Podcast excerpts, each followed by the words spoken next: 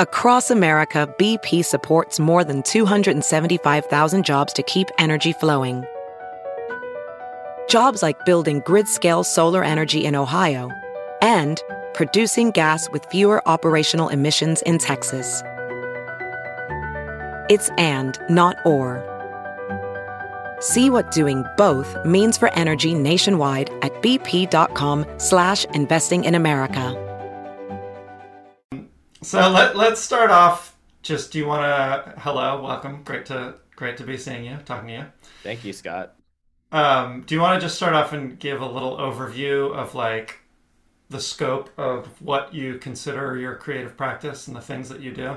Yeah, um, because this is was the t- is the title of this songwriting specifically or No, the title of this podcast is Sustainable Creativity. Sustainable creativity. Okay, great. Yes, Um, so we're kind of covering the we're covering like the big picture of like how have you been able to maintain, you know, an uh. active creative practice over probably more than 20 years, I'm assuming. well, I I view it as like a lot of them are like chunks of things I'll do for a 10 15 year chunk of time that kind of okay so we, know a lot of people in common through the music world of the bay area which i was very heavily involved in as a musician as a promoter uh, as a journalist at certain points and then working in record labels. And then we our, our co-workers at uh, another company that is a music streaming media company. And i also started doing stand up maybe like 12 years ago uh you know around 2010 2011 uh, started doing stand up comedy. Sort of something i've been interested in for a long time. Um i don't know what my practice is at this point. Uh i've kind of done a lot of different things and i found that they weren't sustainable uh which is why i have a job now. But um i i tried a lot of different things to make them sustainable and then found that those sort of skills i think are transferable to the kind of work i do now which is sort of like essentially being like i think my title my title is like i'm a curator but i'm like kind of like a metadata librarian. Without having an mlas degree i've kind of just stumbled into this. Just like i know a little bit about a lot of things and then i've i'm good at identifying when things are a problem.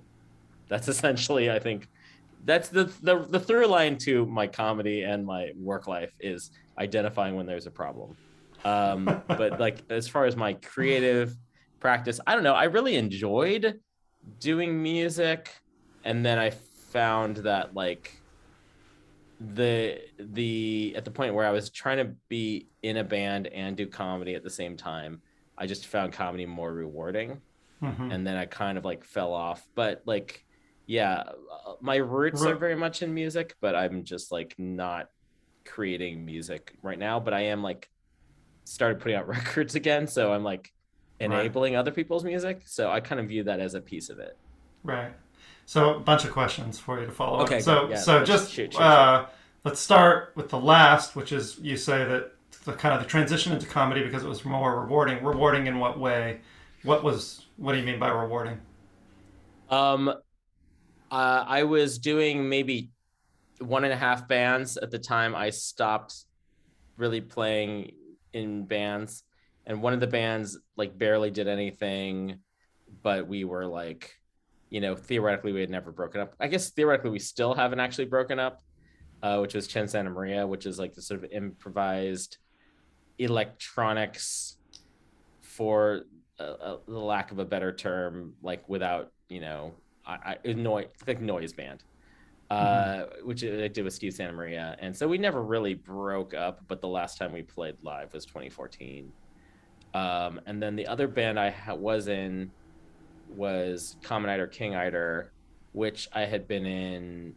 Kind of, it, it was like it would go through waves of activity, but I was in it in 2008 and then I basically I think in 2013 or 2014 I just basically hadn't talked to them in a little bit and then it would be this thing where then I I didn't you know Rob Fisk uh, it was his band it's still his band he does it still he's in Berlin now but it'd be the thing like I wouldn't hear from him for like 4 months and then I and then he's like, "Hey, I booked like five shows in August." And this is like May. And he's like, "Can you practice every Wednesday to do these?" And also, the record's done. And and and like, so I'm not on the record, and I didn't do any songwriting, and you want me to practice every week, and like, I, and I kind of was at this point where I'm like, man, I I do like this band, and I like things about it, but I also found like myself being like, okay, every Wednesday I have to do this instead of going to an open mic and Mm-hmm. Mm-hmm. I'm air quoting now, honing my craft. and uh, the irony of that is like I think shortly after I left that band, they started like booking all these tours in Europe, and I'm just like, well, that sounds about right. That's about about right for me. Yeah. But so you were you were kind of running into the like fatigue of being in a band, and you were having and and it was more rewarding to do stand up in that you were just you had more autonomy, you had more uh, more fun, more I- ease. Uh, I'd say in a band, in bands I've been in, it's like you get the attention of the audience is divided three to four ways. Mhm. And then I was like, oh, I get all the attention in this scenario. and I liked it then. Now I'm like afraid of it. Um, but yeah, like it was just like the th- part of what I liked about music was writing. Part about it I liked about music was performing, and and then sort of like weirdly like doing a lot of the admin aspects of being in a band, which is like doing PR, like you know talking to labels, like booking shows, like uh, uh, and I'm like I've always I don't know if I'm good at the admin part of it or just I've always been the one that's the most interested in doing the admin aspect of it. But that is kind of like related to uh other jobs I've had and stuff. It kind of came out of that, like doing PR Mhm. and things like that. So um yeah, I I just found like a the band situations I was in were not super active um the things that i liked about like i liked performing and i was getting all of that in stand up right. right like eh, eh, you get kind of writing and performing both and Yeah. you know self-analyzing if you want um you know to look at your material in the same way but um with bands it was like okay i'm not in charge and i have very little say in even like what i'm going to be doing and i don't know if this is like i feel like i'm going to invest in like myself Mhm. and a lot of like what i was doing around the beginning of like the early 2010s was like i'm just like i need to take all these admin skills i have and apply them to myself and like my own like brand for lack of a better term Sure. Yeah. yeah And um, and kind of, and I also just want to kind of roll back, and you you you sort of referenced sustainability with creative practice um, in the context of making a living, but I I, I want to clarify that like I'm I'm talking about kind of the greater picture of like just being able to sustain a creative practice, wh- whether you're getting paid for it or not. sure. Sure Um, i'm being literal about it. well, no, but but maybe but maybe that's part of your definition of sustainability is like it, it's is it do you are those things wrapped up for you where like if you're not if you're not making money at it is it hard to maintain the practice? I will say, like, I've kind of flipped on my whole thought about a lot of this stuff in the last few years at the point where I now am on a salary and no longer an hourly employee. Um, I think I, I did spend a lot of time in my late 20s, early 30s trying to like figure out, like, I viewed it as like kind of like a game, or I guess right like right the capitalism game like uh a little bit of a game of like how do i and this is before patreon existed. I basically was like what if there was a way i could get the handful of people that care about what i do to give me money every every month or year to do the things that i which was be like a subscription service or something like it's like i think i do like four or five different things well but i don't know I haven't asked for money for a lot of these things, and I haven't like known how much to charge, or have like the mentality that I should charge. Um, and then a thing I was doing that should have made money, I never took any money, which was promoting shows. Um, like I never really, I basically was like, I have a job. I view this as like kind of community service in a weird way. Right. Um, but then like I was hitting a point in 2010 where I had like spent a lot of my own money to go on a tour of Europe and you know taken a leave from my work and then returned home and been like I have very little money to live off right now and but I just kind of had this extravagant vacation that didn't really pay for itself like an um, art art vacation. art vacation and i'm just like okay like I, in my mind that was like a goal like to do like i never i'd been to the uk one time and never really done europe tour. I'm like i'm gonna do i did like two europe tours in like six weeks with two different acts. And with a lot of downtime in between shows i'm just like i don't know how to do this in a way that makes sense other than as like an art vacation right? Like I, I i'm like i'm not like selling merch i'm not selling records i'm not like uh, i'm spending money on the days off like you know just eating or like having to sleep somewhere. So it was like i i i think this is what i liked. Also this is the first time i've been gone for that long. So i'm just like oh man if i get better at what i'm trying to do is this does this mean more of this? Like just not being home like you know eating a lot of cheese and hummus and like that's even better and it's better in europe than it is in america. That's the thing that's fucked up about it. I'm like europe's not great but it's like it's still better than like american diy touring. It's so insane. Oh yeah. um and i don't know that it's improved in the last 10 years. Um but like i had gotten to this point where like i had a band that was like active enough that we could be touring like uk europe once in a while. And even if we weren't prayed out new records there was still like occasionally someone would be like come do a thing um that band broke up around the same time i was really starting to get into comedy. And so then basically i i was in like four active bands. Then i was down to being in like one and a half bands.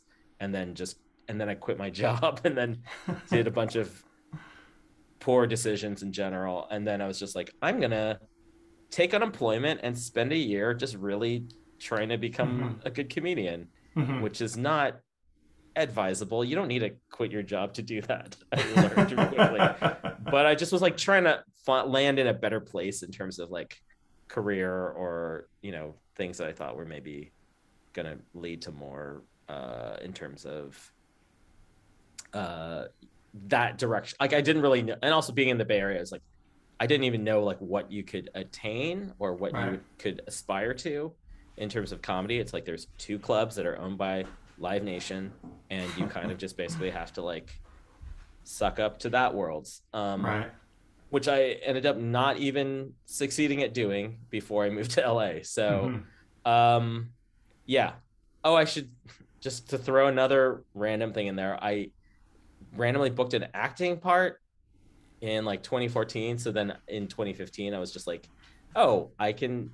There's acting work in the. Bay Area. Right. Uh, very little at non-union work, but it, I stumbled into some of it, and then I was just like, I'll be able to do all these things when I moved to LA, and then you realizing like, yeah, the the trick of it is in the Bay Area, they want people like me to be in things because people that look like me have real jobs, Uh-huh. um, and uh, I could pretend to have those real jobs, but um yeah the, i'm like oh so it was a, m- a little bit in demand as like a guy in an office in like web commercials in the bay area but Mhm. down here i'm like oh there's way more of me down here right. um, right. so So that yeah, that's that was going to be another question I had for you was like when you kind of give a rundown of what you do, you you didn't mention acting or podcasting.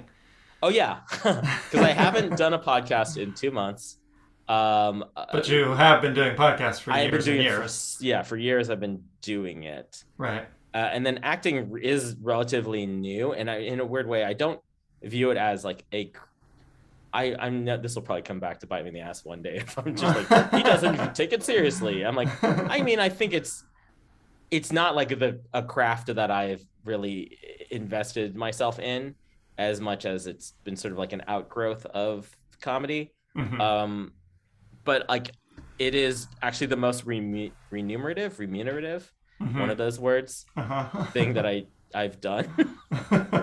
actually, out of everything I've ever done, I'm like that is like actually the best pay rate of anything Right. I generally do. sure. Yeah. So I'm like, I'm kind of like still like want to be in the game, but I was I was even I even like talked to someone recently who's been in it in LA for a long time about like like should I take like an acting class? And she was like, Are you trying to be like Daniel Day Lewis? I'm like, not really. She's like, then I wouldn't bother. like I'm like you're trying to be like a guy who's like uh, has a wacky neighbor role on a sitcom, right? You don't need to like. I mean, I probably do need to like take some kind of class just to like know how to memorize lines and things like that. But um, yeah, uh, I don't view that as really a key part of my creative practice. Okay. But right, but it's in there in the mix, but maybe as a as like a supplemental kind of thing or an outgrowth of other work. I mean, I love uh, TV, film, and stuff. So I Mhm. mean, I love. I would love to do more work in that world, and I, you know, if it came up, I'd like to get good at it. But it's just also the reality of like, you know, I'm a middle-aged, bald Chinese American man, and there's not like, if I decided to dedicate my life to like being like the Dustin Hoffman of Asian bald middle-aged men, I don't know if that's gonna pay off. I don't even know if that's a good uh, person to use anymore as a reference. But um, yeah. Right, right. Hey, it's Kaley Cuoco for Priceline. Ready to go to your happy place for a happy price? Well, why didn't you say so? Just download the Priceline app right now and save up to 60% on hotels. So, whether it's Cousin Kevin's Kazoo concert in Kansas City, go Kevin, or Becky's Bachelorette Bash in Bermuda, you never have to miss a trip ever again. So, download the Priceline app today. Your savings are waiting. Go to your happy place for a happy price. Go to your happy price, Priceline. VR training platforms, like the one developed by Fundamental VR and Orbis International, are helping surgeons train over and over before operating on real patients. As you practice each skill, the muscle memory starts to develop. Learn more at meta.com slash metaverse impact.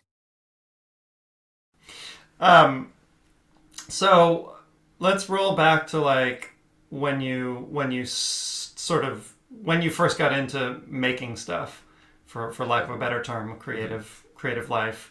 I mean, um, can you give give a little idea of like how old were you, what you got into, and and what you imagined your creative life was going to look like? Yeah. Um as a young child, the thing that I did the most that got me the most praise or attention or validation was drawing. And that's actually sort of the path I think I I thought that's what I wanted to do as a young kid. I was like, yo, like there's this guy Jim Davis. he made this character named Garfield or even just like political cartoons. Like I I would just like kind of copy political cartoons without understanding what the political take or joke was. I'd be like, I, I'm gonna draw this version of this caricature. Like I was like kind of like thinking that that was a valid route to go, which I could have been. I mean, I uh, weirdly like people. Someone I grew up with is a very successful uh, comics person now, and like I know a lot of comics people, and that's kind of still a, a big interest of mine. But um, I kind of pivoted out of that into like doing writing and doing fanzines. So I was doing kind of like a lot of the work I was doing. I would say like there's a, a third to a, a half of what I do is is not generative creative work, but like supportive. In some some way, it's like supportive or tertiary. Like it's sort of like criticism or reference to other things and in a weird way i kind of feel like a lot of my comedy is also like essentially like cultural criticism but um yeah i think there was like a huge part of that i don't know some of that money came from uh college or like you know going to going to school where I went to school and taking the kind of classes I was taking, which is like American Studies at Berkeley. Like it was just like very much like culture criticism. Um, just you know, it's just kind of I don't know. I, I feel like it's sort of the predecessor for Twitter, right? It's kind of like it's like it's like me doing medium posts of like as school. Like it, right. it's just like what what's problematic about this? What's pro- like i learned that very early on. That's Which basically is, what college is for me is like what's problematic about this thing? Like a like a educated way of saying like the jerry seinfeld like what's the deal with i mean to be to be straight up like in terms of like a thing i a thing i got out of college like i i had this folklore class which was i'm like he would do that. He would sit there and like break down jokes. Uh-huh. Like this guy Alan Dundes, he's like in the anthropology department at Berkeley, and it was like he would like literally do like observational comedy as like anthropology and like oh that's straight up it like he's commenting on jokes as a format and also what he's doing is observational comedy at the same time yeah like a, it, and amazing. just like breaking down or just like looking he would like look at like a george carlin bit or something and be like this is what this is about. It's very freudian. It's like about this. And like and i was like that between that and the stuff we were doing like looking at like film and television i was just like very much in this zone of like yeah. And i was kind of like the right age where like i didn't have the internet in high school but i did have the internet in college. And i was like kind of like coming of age with the internet in this way mm-hmm. of like these things that you can aspire to like we're starting to become thing. Like when i think about like i was trying to explain like, like the job i have now i could not explain that to myself at 18 like no what is this job? Like what is the thing that you do? Well it's audio on computers that's like radio but then it's also you don't have to go in an office. I'm like, what? You know, that's all everything I would have wanted when I was like 15. So in a weird way, it's like, yeah, like I'm just like, how would I have even explained that to myself as a yeah. I can't explain it to my mom now. Yeah. I still try to explain to her like what I do, and she's just like, so you guys, uh, you guys buying uh, buying a lot of companies. What are you guys doing? I'm like, yeah. That's too inside baseball maybe for this audience. but like, well, I will assume they know you and and uh, yeah. But um, yeah. So what the what, what was the question? Okay, like my original well, what, thing that I got into creatively, creatively, like well, like origin point. Kind of a creative origin point, but also like, what did you what did you imagine it would mean to have a creative life, like to have a creative practice over time? Or was that even something that you were thinking about when you were like 18, 20? Were you like, I want to, I know I want to make something. You, maybe yeah. you were getting into music and you were like, what was the image of that? Was it like, I want to be a rock star? Was it, I just want to like have a musical life? You know? I, I, um, thought and the and the kind of the angles I was looking at it was I was not really a musician through most of high school and college but I was like sort of in these, like I said, supportive ancillary mm-hmm. kind of positions. Like I would book the free concerts on the campus, mm-hmm. and so I was like kind of like in my own mind, like doing some kind of A and R kind of thing, right? Mm-hmm. And did you uh, feel like that was that in and of itself was a kind of creative work, or did you did you feel like I'm just helping people who are artists? I did feel like it was creative. I felt like I was doing some kind of active curating without mm-hmm. having that terminology for right. it. I don't know that like I I hadn't thought about it in terms of of a career or necessarily like making money. I just knew I spent more time doing that than I did like studying my mm-hmm. classes. Right. Like, and I think people that do college radio kind of get that as well. Um, I weirdly like did not do the college radio station but I was sort of doing everything that was like kind of equivalent to that kind of thing. Right. Um, right. So yeah, like I guess it's like yeah. Do you consider a DJ being a DJ a creative practice? It sort of is, sort of isn't, right? It's sort of mostly selection curatorial, but essentially that can become a job if you want it to, or you figure out the right way to angle it. You can make it a job. Right. Well, job and creative practice are not necessarily interchangeable. It's, okay, but it, so but I'm is- but I'm getting I'm starting to get a thread. Where, so were you like looking? Were you were, were you putting a lot of um, pressure on like making whatever creative work you did uh, So- a career? Um, yeah, I, I will say because maybe because of my background, which is, you know, uh, child of immigrants who typically, you know, in my a lot of my peers, it's sort of like there is these uh, expectations, like you're going to go to a good school, you're going to become some kind of professional, and I had sort of like, you know, not fallen off that line or like been basically like look it's not going to be that way for me. Like we all mm-hmm. kind of understand that. So what is the closest thing to that that feels right. And like Right. so i and i had i had a lot of um you know i had a lot of weird hangups. Like i didn't like didn't really want to call myself an artist. I didn't really think of myself as an artist in those ways. Or i don't maybe because i thought it was a little pretentious or because um i yeah there, there was some like hang up i had about it. And Mhm. whereas like in retrospect I'm like if i had just like gone pivoted hard into being like hey send me to an art school instead. Like the Mhm. things probably would have worked out slightly differently. And like maybe i would just like just go do this um creative stuff as as a wholehearted thing. Mhm. it was always a little bit of like well you're not going to make a living doing this. But then instead of me thinking of an alternative i just couldn't think of a way to make a living doing anything. Um like i literally was like i don't know what i'm supposed to be doing at all and i just know my rent is this much and i just need to figure out some way to keep doing the stuff i'm interested in and you know keep a roof over my head and you know figure it out. Like i kind of started playing in bands a little bit like maybe I was like 23 24 a bit more and then by the time I was like 25 I kind of felt like I was having my first band when it's like a lot of people have that when they're 18 already so I always felt like I was like a little bit behind Mhm. uh, in terms of what I was doing.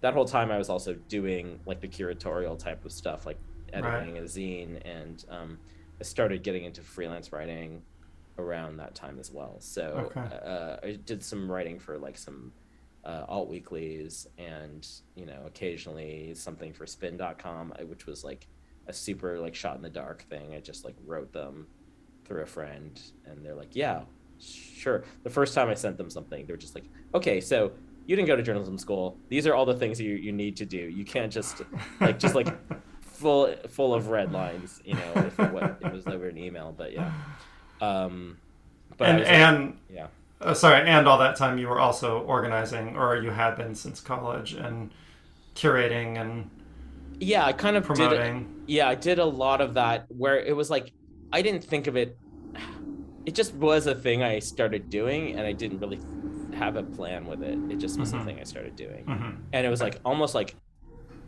reality of just being like oh um people need this and they like that i do it and i'm a people pleaser so i'll keep doing it Mhm. essentially that's kind of a lot of the root of it yeah Um, but you clearly must enjoy some part of it, or at least find some benefit of it, to still be doing it. Yeah i mean I've been doing it for so long. Um, yeah, I, I, I uh, would say like I kind of started up again doing that during the pandemic. Basically, I wasn't doing like live performance anymore, and Right. I already kind of been talking about doing some record projects and being at the point where I'm like, oh, I could actually do this, and it's not gonna like I- I can take some risks financially about some of these things, and as long as I enjoy the end product, I'm not gonna feel like it was a failure if I didn't, Right. you know, make a grip of money on it. Right. Right. It's it's just like the the the stability of the day job sort of allows me to be a little bit more I don't know. One could say frivolous, but I'll just say, you know, uh, uh, free about what kind of I'm like as hobbies go. Mhm. You know, some people get into microbrewing. I'm like, I'm Mhm. kind of doing that. right? It's microbrewing, but it's other. It's like promoting other people's fermenting other people. I guess I don't know the, the right terminology. No, that's a good. That's a. Like that- a hobby. Yeah. Yeah. So so if you sort of view that part of it as a hobby, does would you use the same terminology in, in terms of talking about like your own work? Or like does Um, the does the does having the day job allow you to to remove some of the pressure of your creative work almost so that you can have a almost hobby like relationship to it? And I think like uh, maybe that's what I was trying to get at. Like in my 20s and 30s, I was like, this has to be a career or this has to be sustainable in terms like I was I was probably living in a way that was not generally sustainable.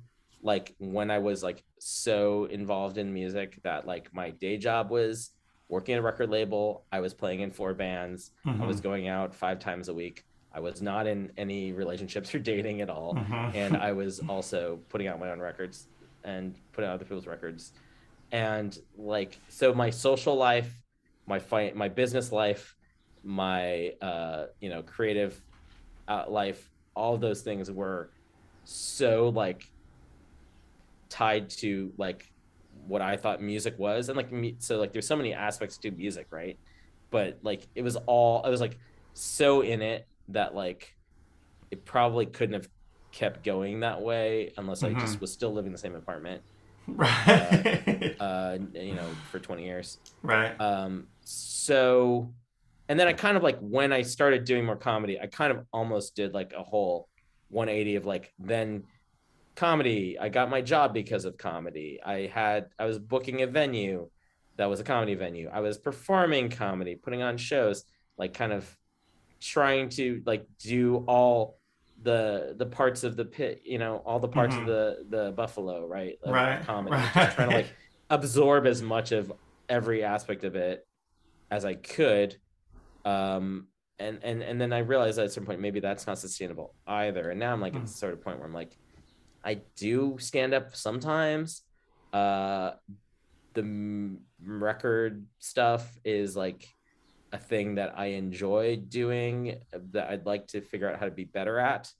And it's just like, look, I've been doing this kind of through before before downloads and after downloads, so I just kind of like want to like see what happens. Mhm. Uh, and I feel like uh, because I never went whole hog into it at a certain point, like when like you know CDs were like people were trying to make a living selling CDs or anything. I don't have that baggage, so it's being like a little bit of a nimbler thing and being like, wow, it's surprising that I started doing this thing in the '90s and like I'm now doing a showcase at Noise Pop, uh, and then like friends of mine that had full on legit labels with employees just had to like shrivel up like and die like nine years ago. So Right. it's this weird thing of like God. I kind of wanted to like, you know, what are the bugs that like they can like get or frogs or bugs where they, they dry out and they revive later. Uh-huh. come. right. I was kind of much like, okay, if you're small enough, you Right. can outlast some of these bigger Yeah. changes than if you were like all in. Like I rely on my income from this. Mhm. Um, so Right. I know that you're talking. Okay, so I'm gonna try to like get. I know I'm getting like more like about like, and it maybe seems crass to be like it like making a living off something or, or money off. No, I, it's, I, I'm not. I don't mean to imply that it's crass at all. In fact, I'm. I'm just curious, like how people, how different people conceive of, of you know, what makes something sustainable and, and what they need for something to be sustainable. Um, and so one of the things that I, I kind of heard you talking about there was how going like all in 360 uh, maybe wasn't a totally sustainable thing for you and that there was is maybe a burnout factor or just Yeah. like or even burnout aside like that it didn't allow for um for like other possibilities of like of of survival or something like if this one thing didn't work then the Mm-hmm. whole thing collapsed um but Um, but yeah, I mean, if, if like if you know sustainability is intertwined with financial health, like that certainly makes sense. or like yeah, like I I think of it like, you know, there's a lot of areas of being a well-rounded person that also need to happen, and like I think I've been really evaluating uh, during this whole last two years too. It's been like, like, why do I want certain things, or what is driving certain things, and like, Like what, Really- for example? like, like, okay, the like, do I want to perform purely? It's about like my ego gratification somehow, and being like, okay, well, is that healthy or is that a good reason to do these things? And then just really having to evaluate that kind of thing. And I haven't really landed on a for sure like thing about it because it's like I think creative people do have egos, right? Like you Uh-huh. kind of do need to have some ego to be like otherwise you're like, well, no one wants to hear what I have to say, right? And even like in the last year and a half, like everything everything that's all the stuff that's been happening, including like you know, like the uh, like you know racial justice stuff and stuff. It's just like I'm like, and and being around like a lot of people being like like um I don't know whether I should say anything or not because I'm white. I'm like well well I'm not white, but I also don't know whether I should say anything. And like like those those aspects of things coming out too. It's just like are we taking up too much space? Are people that like like how do like is it a zero sum game or like how do we give space to other people and then still like do stuff that like we want to do because like most of the stuff i want to do is not for the social good. It's purely like something to entertain myself. Um you know so it- i also yeah um i i have not figured it out at all but I, I i was thinking about it like maybe there's things that drive me to do certain performance and it's like that's really more about like it's really just something for me to figure out for myself like as a person and not like to put on an audience right? And like my relationship to audiences did change a lot. Like basically when i was doing the kind of music i was doing there was kind of always this um this little out you could use of like well they they don't they just don't get it. Hmm right? And then i was in a genre where it's like oh if they don't get it it's not the thing. Like it's not comedy if they don't get it. Right. right? Like if it's not funny it doesn't work. Right. it, it, it relies on an audience reaction. And i kind of was like a lot of i would say a lot of the stuff i did i did a lot of music. I wouldn't say i did funny music but i did a lot of stuff that was like messing with audiences or kind of trolling them. Mhm. and then i realized at a certain point it's like unless i do that or like like what is it the inspiration to do comedy was that the whole time. And then when i'm trying to do comedy it's like oh i actually totally real i some comedians are like good about being like i know this is funny. Fuck them if they don't get it. But I, was- i'm not there yet. I'm still just like well if it doesn't work then i'm not i'm doing spoken word. I'm doing i'm doing poetry stuff I don't know what I don't know what's happening. So I'm still at the point where I'm like, I need it to do that. uh-huh. And you know, I wish I could be more like have the confidence or like the, you know, the Kaufman quality to just be like, yeah, I'm doing something that's none of you understand, and that's fine. I'm like, no, I'm kind of like I am trying to do the most populist thing Mhm. that is in my wheelhouse of things that I do. Like, I mean, like, I don't expect people to like most people to like um, a 40 minute like drone piece. Right. You know, like Right. that's you know that you're targeting people have to just buy into that hmm and then for comedy to work it in the most commercial and again maybe this is i'm really digging into like this commerce thing i didn't really think about it so much but like there, there's sort of like different ideas about comedy there's some people that think like for comedy it's like you know you have to be able to play every room right you Mhm. can't just Right. be a club comic or an alt comic you have to be able to do both things. And it's like i've spent a lot of time just being in the the alt world or the weirdo world. And Right. it's like to me it's val- it would be validating to be like oh i can be at a club and people i'll make a joke that like i'll still make the jokes that i want to make is like bonus jokes or whatever but like hmm the, I think the, the the the role or the job is different, right? It's a, Interesting. there's Yeah. a there's a there's a achievable goal for comedy and i feel like even with like the best music it's like is there an achievable goal or it's just like you did the thing that you set out to do and that's whether people got it or not is irrelevant right like i kind of feel like maybe all of it Uh, I don't. I don't know. I mean, Taylor Swift seems to, you know, like be able to like play all those rooms, right, or whatever. Mhm. Um, but uh, that's a really, it's a really interesting point. I mean, I, I hate to say like one is art and one is entertainment, and maybe comedy has this expectation that it, you know, has to be entertainment first or something like that, and music has the freedom to be either or. But I don't know. I don't know that I like stand by those terms. Okay, yeah, yeah.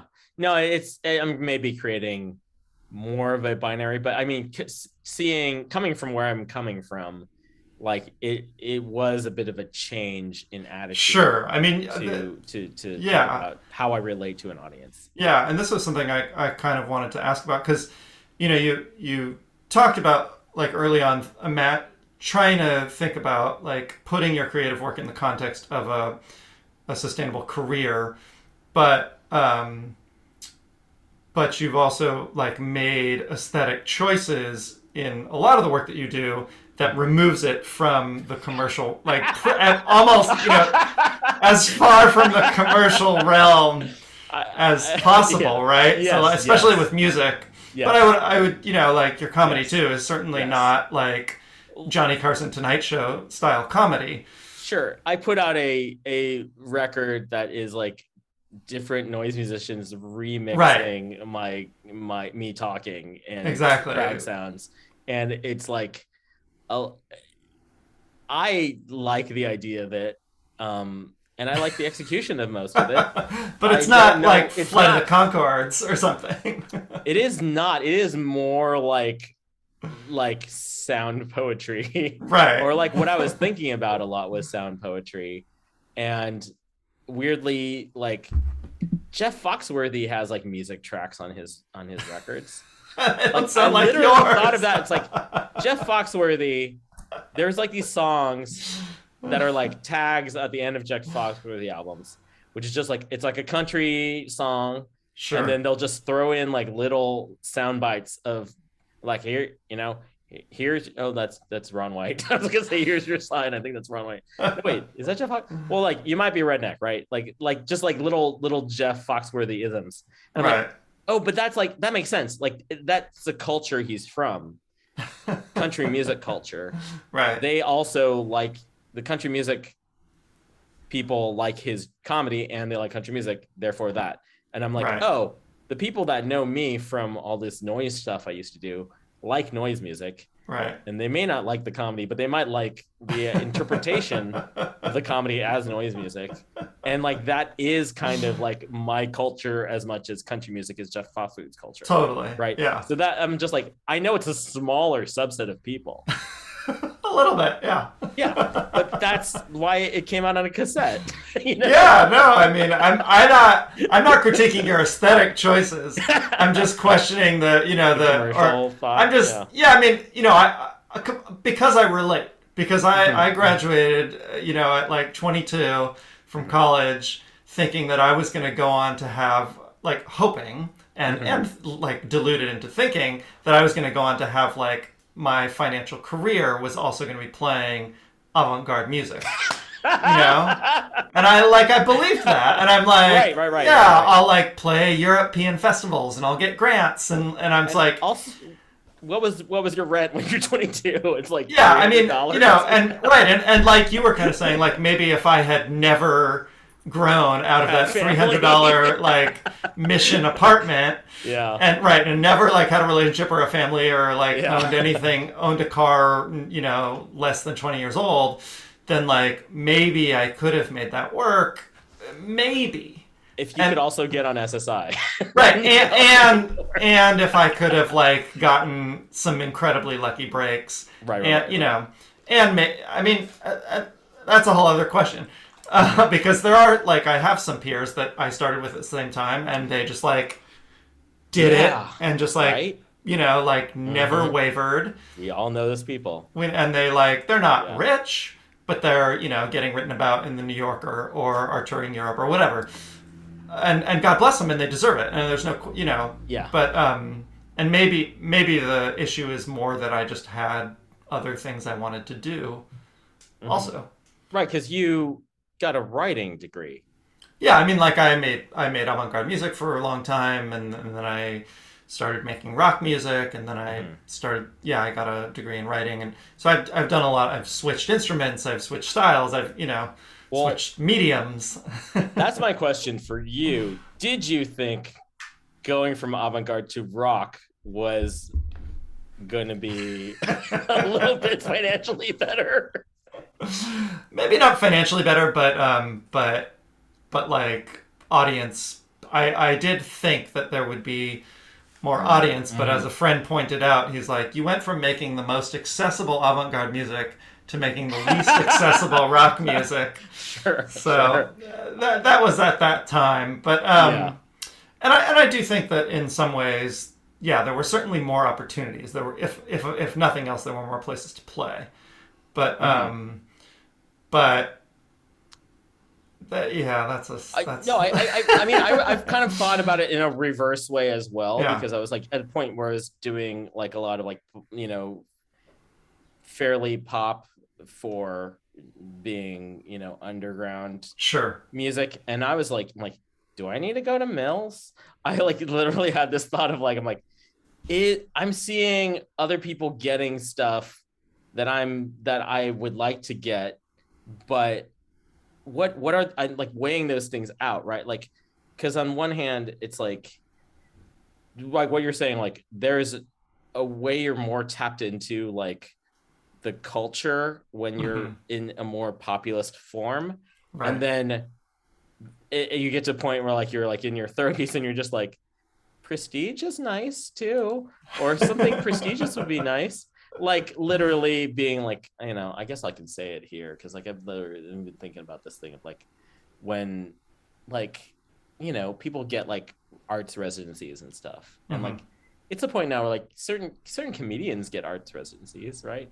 And i'm like should is that the way to go? Like and then am i just doing this because i don't have a better idea or i just have seen someone else do it? And like well that's a lot of stuff you do because you see other people do it right? Like right. I'm sure like even like touring europe it's like my friends are touring europe i guess i should tour europe you know like to a degree. Well i guess that goes back to what i was saying about like in this last period of evaluation being like what why do i want certain things? Like is it kind of a, a fomo thing or Hmm. is it pure like I, i'm now at this point where i'm like going back to the original thing like i like drawing and i do a lot more drawing just because i enjoy doing the drawing. And it's like oh it doesn't have to be for a thing but you know the way my brain works i'm also I'm like i guess i could make this into like a t-shirt or something like you know i still Mhm. have like a little bit of that. But mostly it's like it's mostly a thing where i'm like or cooking right? Like i like to cook now right. and I take pride in the cooking, and then it goes away, right? A- And then like that, maybe that that feels to me like maybe more things really are like that because even like even like the idea of like you know, hey, the Earth is like pretty fucked. like, what's gonna be left? Like, like there's gonna be a pile of of plastic that I made in my life, and then I'm like, like maybe maybe my friends that all got into food 20 years ago I didn't get it, and I was just like, ah, I'd rather put out records than make food. And now I'm like, fuck, maybe I should have been making food this whole time. Um, Right. Well, so so like it sounds like you don't consider making food or even drawing part of your creative practice. um, I consider drawing kind of part of my creative practice, but food making, I like. I feel like if I try to make it part of my creative practice the way I have traditionally, that means I'm opening a taco stand and then like and like losing my shirt. So right. I'm like, right. don't do that with this just Right. do just do a thing that you like to do to have a good experience and then let us never speak of it again Right. like that's that's and you're how i and think you're- about food now yeah and you're starting to apply that same mindset, are you saying, to some of your other creative work? Or have I'd that like- same attitude? I'm like thinking about scale. I'm thinking like I'm at a point where I'm like a lot of the things I do kind of work as hobbies. And I hated saying hobby before because I felt like it meant like you're not taking it seriously Mhm. or you're not like it, it it just felt diminutive, right? Like because I was like, Right. you know, something like my mom would say, like, uh, like, so you're you're you're gonna go travel to North Carolina for your hobby? I'm like, no, mom is what I do. Right. like I'm like Right. still having that kind of argument inside of myself about it. Like I'm like, Right. is this what I do? Um, I I think like yeah, like just thinking like I just keep doing stuff without having real goals, to be honest. Like a lot of the stuff I do doesn't have like real concrete goals. Mhm. It's just it's just now it's like the goal for me as a comic has like definitely scaled down from what Mhm. I thought it when I when you start and you think you're gonna be like again like as much of a delusion as and we can have when they're like 23 and want to be in a band like I was having it like you know 38 Mhm. like I'm gonna move to LA and like uh, Sure. break into show business as a middle-aged man. Um, so, but like, I don't know. I- It, it was a lot sadder a couple years ago when it wasn't working out so well, and then I was like, also like, well, I kind of moved here to do this, and now it's like, oh, I kind of moved to LA to get better at my day job, weirdly, and then now as a result, I have more bandwidth to do kind of these creative pursuits that are not the way I pay my rent. Mhm. And I don't know, maybe I'm really hung up on this whole like immigrant thing of like everything you do has to make money, right? Like that's the the and it's uh, it's kind of like a bummer. Um and I- and I, I I really internalized it, I guess, and I'm like really I haven't been thinking about it too much. And then this it conversation's making me think about it more Hmm. because it's um, it's like I it's really it's really like I I never really bought into it, but now as I get older, I'm like I I you know I was like not thinking about I wasn't even thinking about like what am I gonna do when I'm 40. I had no like real thought about it, you Mhm. know, until I was like, oh, I'm 39. Oh shit, you know. so like like things like that like i'm just the way like i don't own a home or anything i don't have a car right now but like i'm like fine Mhm. um and like i i'm i guess i'm i'm thinking to myself sometimes even like do i want to play music again even like is that something i want to do like i did a cover band that's like you get the fun of performing and you get the camaraderie of being in a band but you don't have to create anything right. There's no it's pressure. this weird thing Yeah. I'm Yeah. like, like, like, like, do I? Maybe I'm just getting to the point where I'm like, I I need to figure out what I'm good at, um, because I've done so much random stuff. Mhm. Where I'm like, I thought I was a good writer, but then I was like, I can't write for a living because it takes forever to get paid and it takes a lot out of me, and I'm very slow, and Mhm. so I just can't do this for a living. Mhm. And then I kind of gave up on that. And then randomly out of nowhere, someone asked me to write something like two weeks ago. So I'm like, all right, I guess I'm writing again. Mhm. I'm like, it's kind of like, even the way I handled like being in four bands, it was like, what band needs the most attention right now?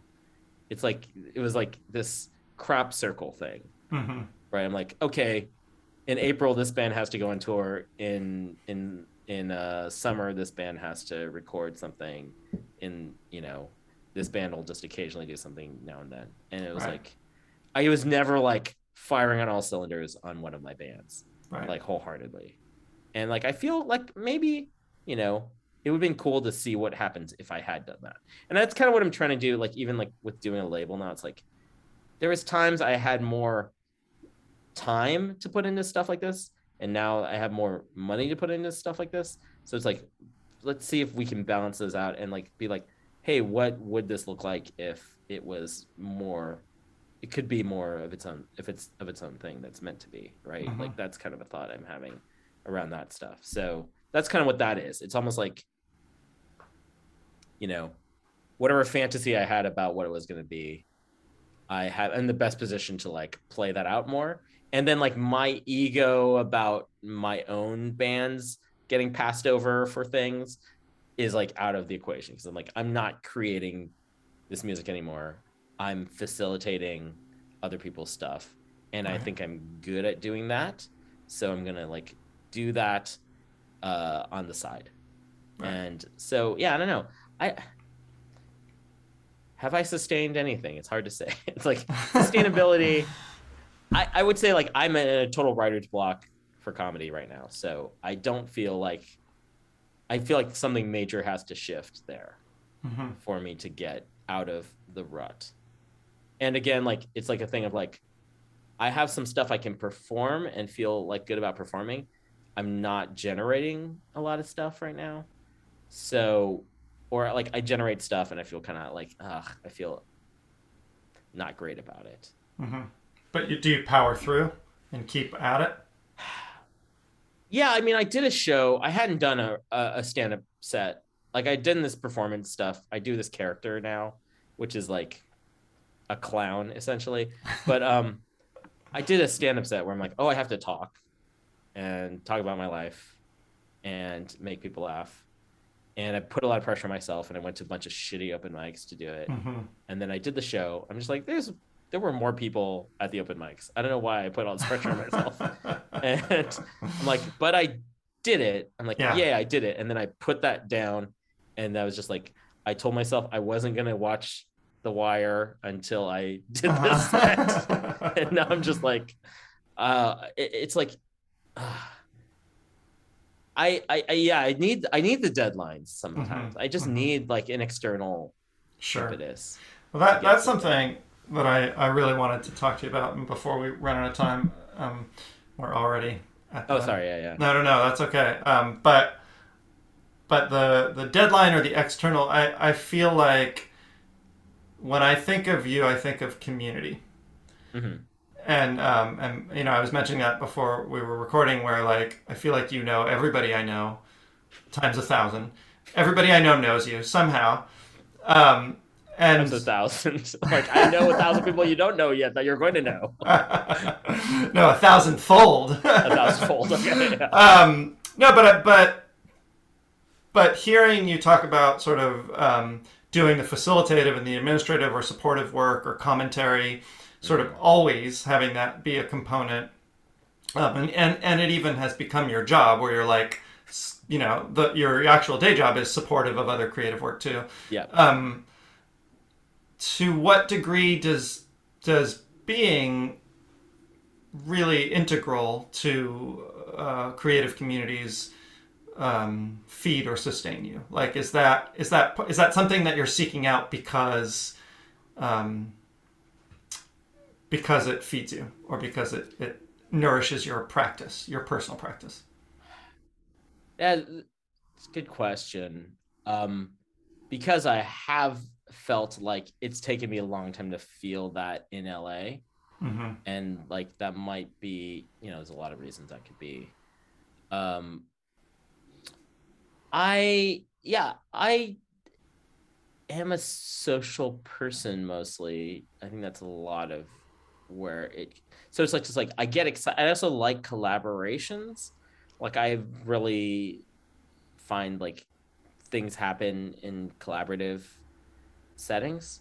Um, even at work, like I feel like that's the case. Like I am, and and that's the thing. Like certain types of work that are just like very like heads down, ju- like like me writing jokes. Like I just have to sit by Yeah. myself and be with myself, and it's it's not like what I ideally want to do most of the time. Um, yeah, I I I like find firstly, yeah, it's just interesting to see what other people are doing. I'm interested in other people. A lot of people in LA are doing like varied type of work. Um, I think of like my friend who he was in LA but moved uh, back east recently, like Ethan Swan, who does a record label, used to play in bands, is sort of like a curator, uh, researcher, and he kind of views all those things as being the same extension of the same thing. hmm I like I was like, oh yeah, I never really thought about like how he thinks about it. But then he just is like looking at his website. He's like, I think of these things as all being connected. Maybe I'm the only one who thinks that.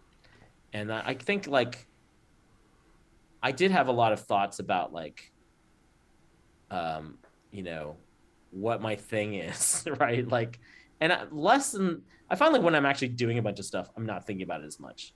It's when I'm like doing less stuff that I'm like, what am I? Like Right. what it what where do I what am I doing? Like who am I?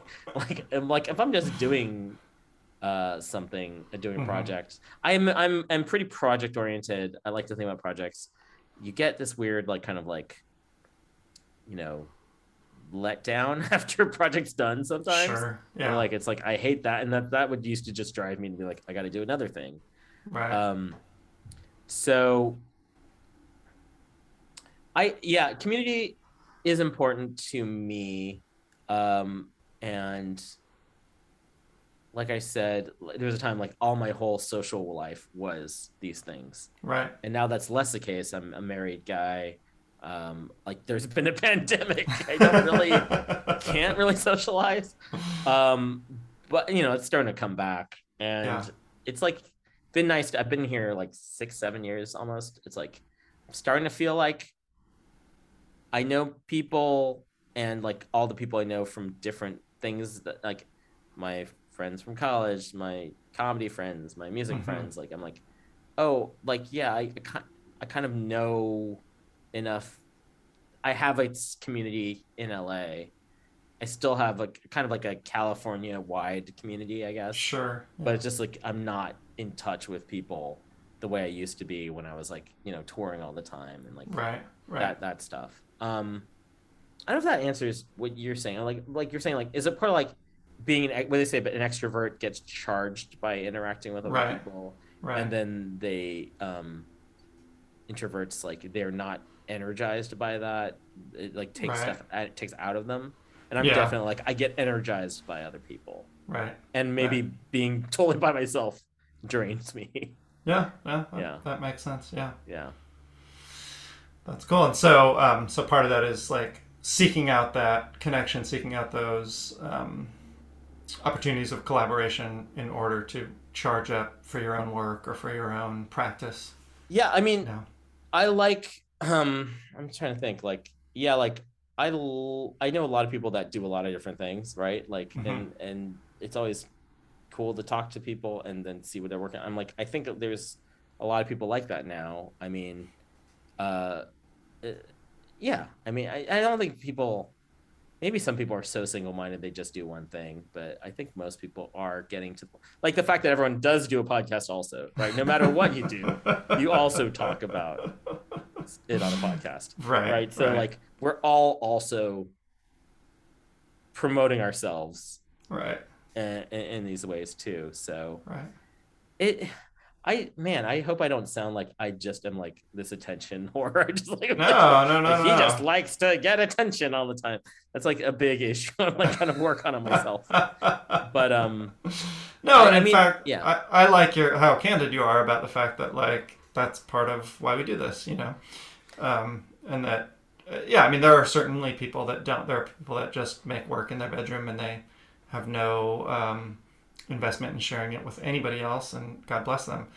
Um, and we don't know that they we don't know about them yet. We find your henry dargers you know people like that yeah. Yeah.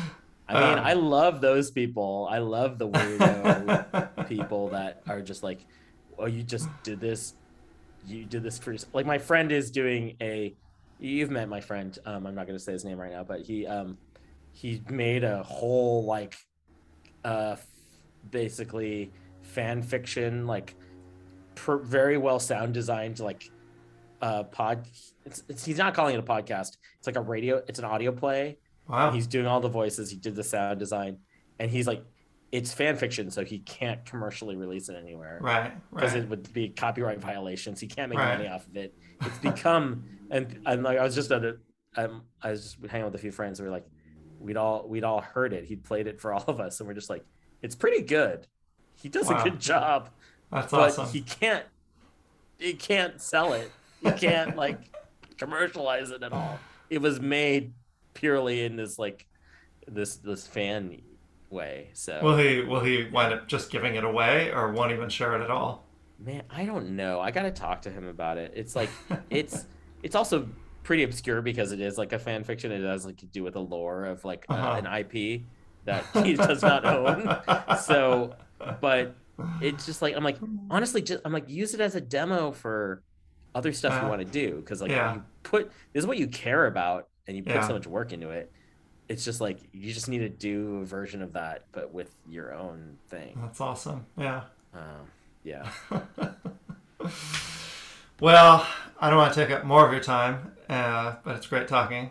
No, happy to talk to you. Maybe I when I start podcasting again, you should come on our podcast and talk about a documentary you want to talk about because that's my other show. Yeah. It's a documentary show. Literally, like we just took a break and then like my co-host has like been coughing like for Oh. a month. God. Not COVID, but um, so we're gonna try to record before the end of the end Wow. of the year. But uh, changes afoot over there too.